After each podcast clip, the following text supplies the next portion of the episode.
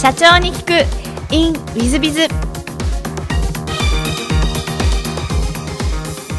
本日の社長に聞く。In ウィズは私も仲のいいえー、井野社長様、友江工務店代表取締役井野直子様でいらっしゃいます。まずは経歴の方をご紹介させていただきます。えー、東京都出身で、えー、お父様が転勤族だったんで幼少より水戸高松福岡東京仙台などなど転々と過ごされました。その後都立の駒場高校に進学、え、その後大学に進学し、え東京電力に就職、しかしながらそちらをお辞めになり、え輸入雑貨の会社に入られていらっしゃいます。その後ご結婚なされ、えその間になぜかアロマのお店を開いたりその後、えー、今度は工務店の社長になり今に至るという大変ご経歴が変わっていらっしゃる社長様で私も大変仲良くさせていただいている社長様です。井野社長様よろしくお願いいたします。よろしくお願いいたします、えー、まずはご質問最初のご質問なんですが、はい、東京出身ということで、はい、えー、でも転勤脱得だったということで、はい、えー、小学校中学校時代はどんな幼少期をお過ごしになられましたか？えーと実は小学校の入学は高松だったんですけれどもその時 3, 3年生の半ば1学期まででそこから次福岡行きました。で福岡で5年生の1学期までで5年生の2学期から東京に戻ってきました。小学校3回変わってます、なので、えー、そうですね。まずあの転勤していくとあの方言があるじゃないですか。で方言があってであの大体その方言を大体分かるのに1週間ぐらいかかるんですけどもそれまではとにかくじっとしておとなしくしてるんですけれどもその後まあ方言が喋れるようになるとあのクラスで喋ってそうするとみんなに受け入れてもらえるんですけど家に帰るとやっぱりちょっと恥ずかしいので家では標準語。であの学校の中では、まあ、あの方言を使い分けるというそういうバイリンガルですね。バイリンガルなことをやってたんですけどもあのひとところにやっぱりずっとその地元があってあの長くいるっていうことがなかったものですからなんかこうどこどういう状態に自分をいればいいのかなっていうあの日和見的じゃないですけどもそういう周りの空気を読んでどういうふうにすれば仲良くしてもらえるかなとかっていうことを結構考えていた子どもだったんではないかなと思います。なるほど中学時代も転勤とかだったんですか？中学は実はあの転勤だったんですけれどもあのもう受験もあるということで父だけが単身であの行きました。なるほど。じゃあ東京の方で過ごされたわけですね、はい、中学時代はどんなお嬢様でいらっしゃったんですか？お嬢様ですか、はい、中学時代はそうですね。まああのそんなにおとなしくもなくでもまあ目立つわけでもなくあのまあ普通だったと思います。なるほど。はい。でその後あの都立の駒場高校に、はい、住まれていらっしゃいました私の先輩なんですけども、はい、まあ、都立の駒場先に少し説明すると,、えーと、女子は頭がいい男子はバカというふうに決まっておりまして伊野さんはじゃあ頭のいい側ということになるわけですが何か駒場を選んだ理由とかはあられたんですか？駒場を選んだ理由はあのそうですね都立の中で、え唯一セーラー服だったんですね。でそのセーラー服を着たいなと思って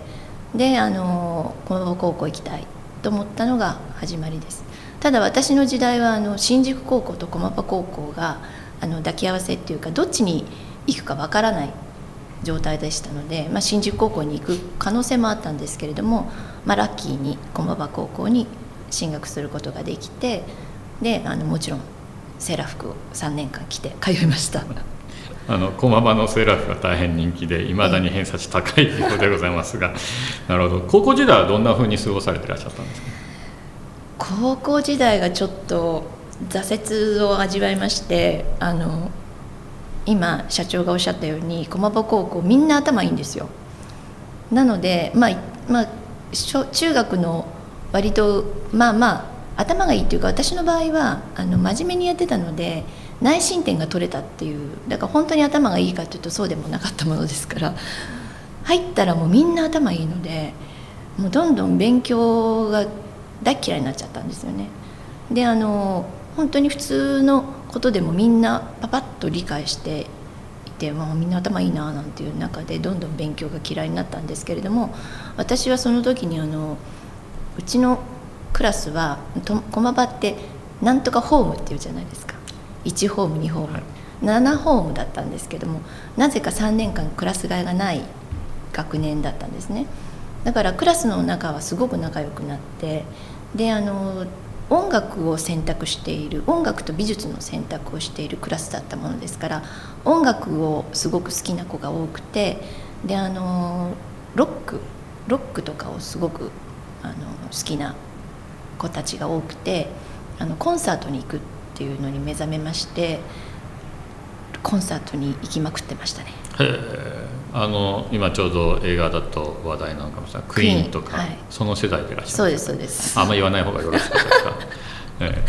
えー、結構クイーンとも行ったんですクイーン来ました。あそうですクイーンとかキスとかあとゼッペリンはでも行ってないよね多分。あのまあじゃあロック側ロック側からハードロック系みたいな、ね、そうですね。あとね私ベイスティーローラーズ好きだったんです。ああそうですかそうですか、はいなるほど。ちょっとあのマニアックなんで今喜んでるリスナーときょとんとしてる若いリスナーといらっしゃるかもしれませんが。でその後あの大学は短大の方を選ばれたということなんですが、はい。はい、大学短大時代はどんなふうに過ごされていらっしゃったんですか？そうですね。あのまあ、とにかく高校で勉強が嫌いになってしまったので、まあ、勉強しなくていいかなみたいななんかそんな感じだったんですけれどもだから高校あ大短大の時はあの軟式テニス部に入って、まあ、半分遊んでるような感じであの楽しく で過ごしてました。で私の時代あの女子大生がすごくもてはやされた女子大生ブームだったので本当に女子大生っていうだけでもブランドですよね。もうどこに行っても優遇されてあのディスコとかもすごくタダで入れたりとかなんか1,000円で入れたりとか そういうもうバブルに上がるちょっと手前なので本当に楽しいあの生活学生生活を送ってました。まあ美人でいらっしゃるんで多分表にもなられたんだと思うんですけどもその後東京電力のにご就職で、はい、東京電力選ばれた理由っていうのは何かあられたんですか？これこれ言うとこいつバカだなって思われちゃうかもしれないんですけどもあの当時就職も実はあんまり考えてなくてあのそしたらうちの父の知り合いがあの東京ガスって会社があって実はそこ結構面白いことやってるんだよってあの、まあ、昔から知ってるあの方だったんで「直子ちゃんどう?」って言われて「あじゃあ東京ガス受ける」って言って調べたら東京ガスがその年に取らなかったんですよ社員を。えガス取らないんだじゃあ電力？みたいなそんな感じでまあ、東京電力を選んだんですけれども自分で東京電力を選びながらあの電通のイメージでなんか受けていて本当に考えてなかったですね。何も考えてないなかったですそのぐらい。あの今のお話聞いてると若い方がはそれでも社長できるんだと今勇気持ってたかもしれませんけど。そうですよ。多分それでも社長になれるんだって思ってください皆さん。で東京電力入られたら、はい、入社初日であのお辞めになる決意をしたって書いてらっしゃったんですが 何があったんですか？実はあのまあなんなんだかんで言ってもちょっと多分生意気な根性を持ってたんだと思うんですけれどもあのその時に社長が、まあ、新入社員に向けてありがたいお話をしてくださるんですよね。でもう本当全部いろんなことを忘れちゃったんですけどもあのその時の社長がどうかあの皆さん今日から東京電力の社員として歯車の一つになってしっかり働いてくださいっていうお話があってみんなうんってうなずいてたんですけど私それを聞いた瞬間に歯車の一つなんで冗談じゃない嫌だと思ってその瞬間にあこの会社辞めようってなんで思ったのかそう思っちゃったんですよ。もうそれだけはすっごい覚えてるんです、まあそこがあの社長の素質なのかもしれませんが。でそのすぐ辞めないで2年半いらっしゃったんですか？はいはい。それはなんか理由があるんですか2年半我慢したっていうのは。やっぱりあの入った手前もありますしあの同期がすごくあの40人50人ぐらいいたのかな？40人ぐらいいたんですね。でその同期がすごくあの仲良くてあの楽しかったんです。でその時代の私たちの時代は男女雇用均等法なんかもありませんからあの女性もまたすごくこう大事にしてくれるんです会社でもね。であの残業今日今日残業してもらってもいいかなみたいな感じですしあの本当にあのいろんなところにあの銀座なんかのね高級料亭なんか連れて行っていただいたりとかあの銀座のクラブとか普通だって入れないところに連れて行っていただいたりとかなんかそういうことでまたそれもまた楽しい OL 時代を過ごしていて本当にあのバブルの手前なんであの必ずあのタクシーチケットもらってタクシーで帰りなさいみたいなそんな仕事しに行ってんだかなんか遊びに行ってんだかっていう分かんないようなあそんなこと言っちゃうと当然まずいですね大丈夫だと思いますけどもう時間も経っておりますのでなるほど羨ましい感じですねでまああの2年半ぐらい勤めてましたなるほどだから辞めるきっかけはあられたんですか辞めるきっかけはそうですね。あのまあちょっとはいありましたね、なるほど。ちょっと聞かない方がよろしいみたいな感じですよね、はい。そうですね、はい。はい。でその後あの知り合いの輸入雑貨使ってる会社さんに未経験の営業でバイトに入るって書いてあらっしゃってそのなんでそこに行こうと思ったんですか？いやその前に実は一つあそのさっきのがあって、はい。まああの企業企業とかに向けた、あのプロモーションビデオとか撮りますよね、そういうののあの、まあ、アルバイトみたいなのをちょっとやってたんです。例えば新しく電話機を作りますって言った時に電話の説明の、まあ、イメージビデオみたいなのとか、まあ、そういうのがあってでそこで知り合った社長があのそうだったらうちの会社ちょっとアルバイトで来てよみたいな感じでその新しい輸入雑貨のあの、まあ、いいろんなことやるからっ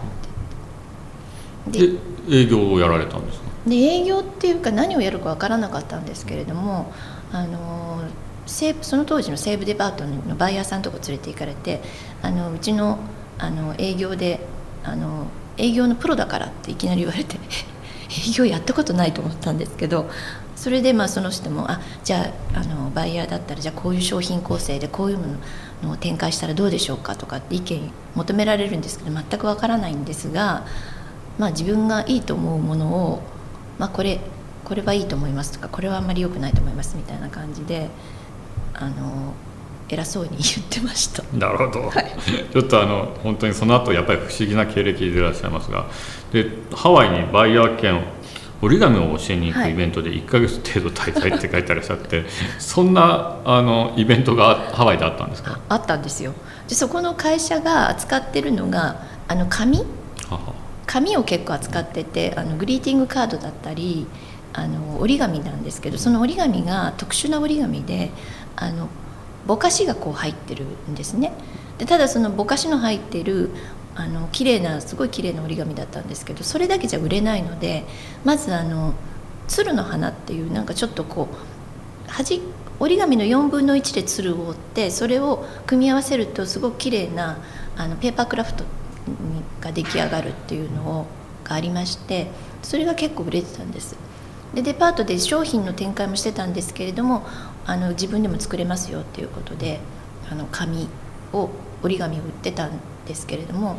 あの日本だと折り紙って子どものものなんですが海外に行くとアートになってしまうのですごくこうあの人気があって特にあの若い男の子なんかがすごく興味を持っているっていう、まあまあ、そういうのがあったんでしょうね。それでじゃあイベントでハワイに何回かちょこちょこ先輩たちが行ってたんですけども今度は若手っていうことで私とかもうあの3人ぐらいがその投入されてどうせだったら女の子投入するなら浴衣着ておれとか言ってあのハワイの白木屋デパートであの浴衣着て折り紙をこうやって折ってねみたいなのをデモンストレーションして1ヶ月いました。ちょっと変わった経歴でいらっしゃいますけども。でその後ご結婚なされて、まあ、あのお子様ができるまでは続けていらっしゃるそうなんですが、はい。その後あのお子様できてからしばらく専業主婦そうです。ねいらっしゃるとはい。何年ぐらい専業主婦は続けられました？か専業主婦がそうですね10 12年ぐらいですか。うーんなるほど。はい、じゃあ結構こう仕事から離れてらっしゃいましたはい全く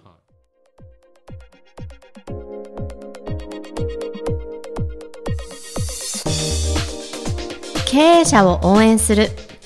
社長の孤独力。番外編。本日の社長の孤独力番外編は、えー、一章二項の銀行からお金を借りられないという悩みについてのお話でございます。えーまあ、2期連続赤字も借りる方法あるということを本の中でもあ書いてあるんですけども、えー、実際あの銀行からお金借りられないんじゃないかという相談は非常に多いです。昔から多くてですね、えー、まああのすごい多い時はですねもうあの1日の面談5面談中全部それだったりとかですねそんなことがございました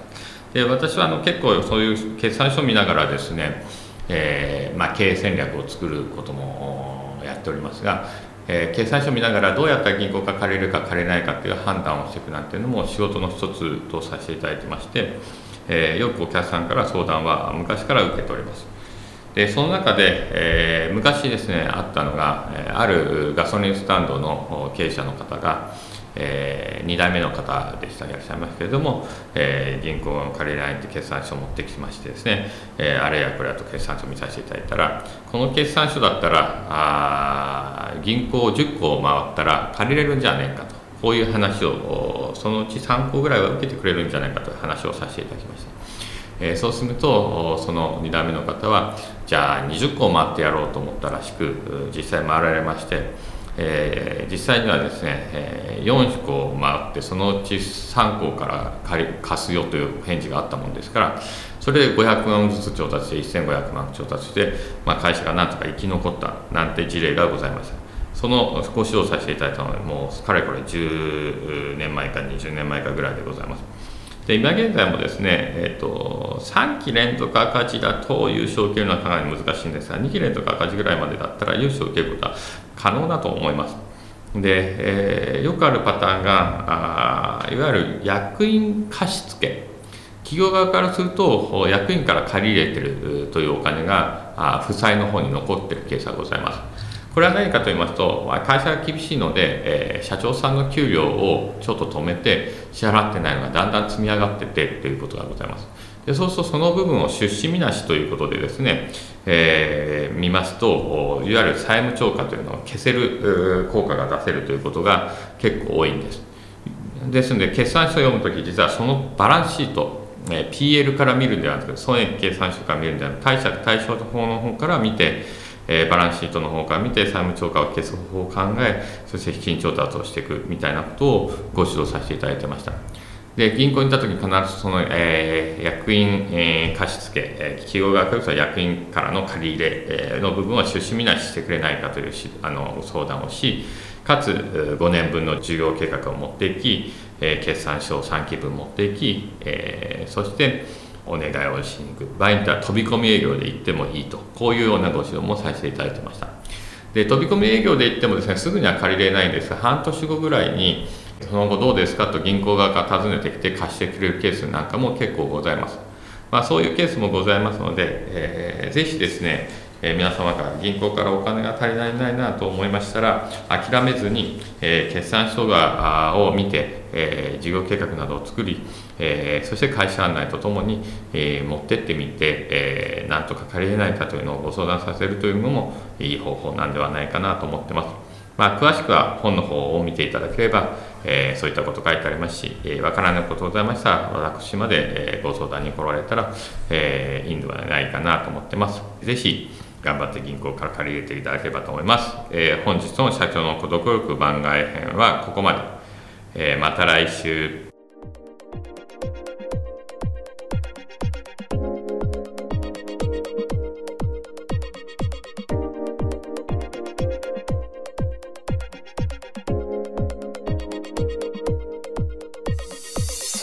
本日も社長に聞く in WithBiz をお聞きくださり誠にありがとうございました。えこの番組は2017年1月から毎週配信を続けております。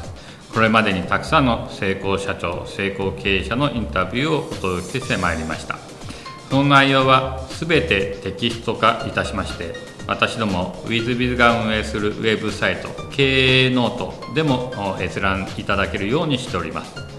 音声だけでなく文字で読み返すことで新たな発見や気づきがあり皆様の会社経営に役立つヒントがきっと見つかるのではないかと思いまして、えー、サイトの方にもさせていただいてます。ぜひネット検索で経営ノートスペース社長インタビューと入力いただき経営ノートのサイトをご覧になっていただければというふうに思っております。本日の社長に行くインウィズではここまで。また来週。